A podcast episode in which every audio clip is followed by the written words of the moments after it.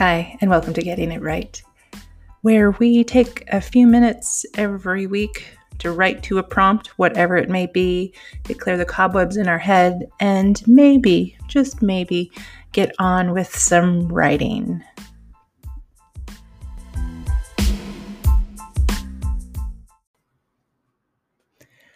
Hi, friends, and welcome back. Okay, here's the deal for some reason, I woke up early this morning and I was thinking about the weather in my story. So, for the next 10 minutes, we are going to write about weather. So, if you have a particular story in mind, pick a point in it and write about the weather, describe what the sky looks like, the wind, the grass, the water, whatever's in your scene. Um, and if you not working on anything in particular, um, take a moment, look outside, and talk about the weather. How does it make you feel? Are there any smells in the air? And hopefully that will get some senses going and help you at some point in your story. Uh, I'm just thinking of it in terms of a narrative as opposed to the dialogue scenes we have been writing. So I'm hoping it's helpful. So, what's the weather like? All right, get comfortable, plant your feet on the ground, close your eyes, take a few deep breaths, clear your mind.